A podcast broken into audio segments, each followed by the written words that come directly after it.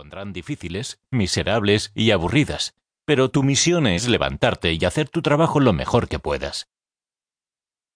Pressfield define trabajo como cualquier actividad que mejore tu vida a largo plazo, pero que sea difícil a corto plazo.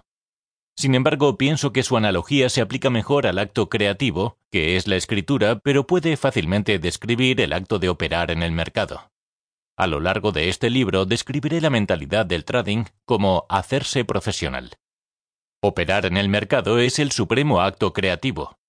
Nuestros sistemas de trading, sean de nuestro propio diseño o no, nos exigen realizar un juicio que sabemos es finalmente subjetivo.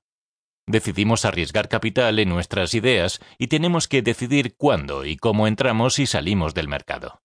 Esto requiere una posición mental independiente y un compromiso con la excelencia que la mayoría de las personas nunca tendrá.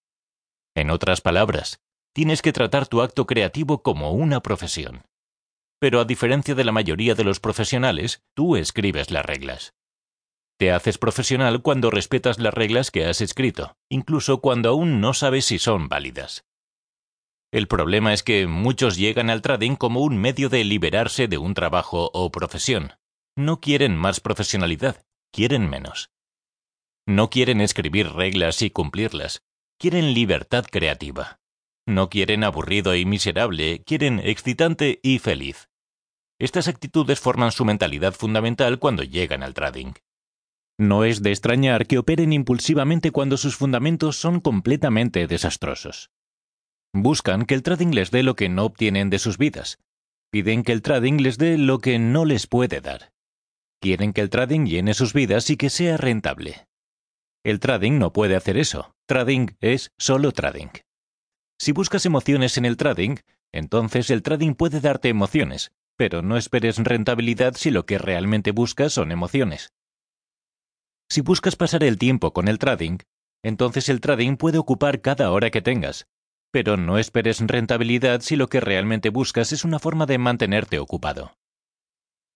Si buscas un nuevo desafío en la vida, el trading puede desafiarte como nada te ha desafiado antes, pero eso no significa que vayas a ganar dinero. ¿Ves dónde quiero llegar? Si has llegado al trading por razones equivocadas, es el momento de aceptarlo interiormente y considerar si quieres realmente seguir adelante con el trading. ¿Por qué deberías considerarlo? Porque un trader profesional no busca emociones o desafíos, ni cómo pasar el tiempo. Simplemente busca oportunidades de ganar dinero en el mercado. Ese es su trabajo, y tiene que tener una exquisita paciencia para esperar la oportunidad adecuada.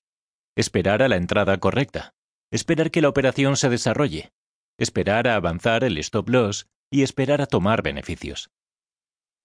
Esperar. Esperar no es excitante, es lo más aburrido que puedes hacer, y además incrementa la ansiedad de los traders no profesionales.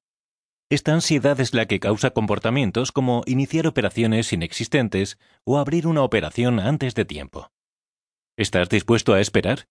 Porque en trading eso es lo que harás casi todo el tiempo. Compara el trading con viajar en autobús.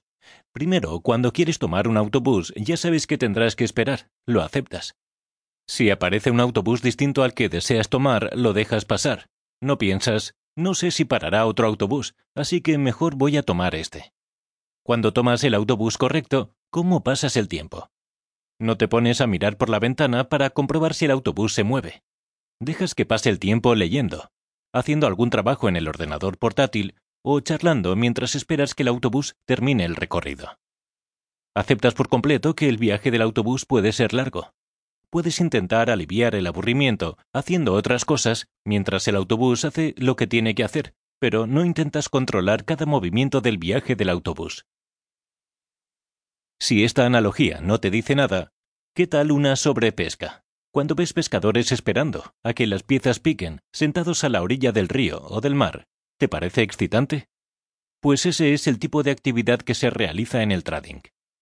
Aquí voy a parar un momento y decir que este era mi mayor problema. Yo no podía esperar.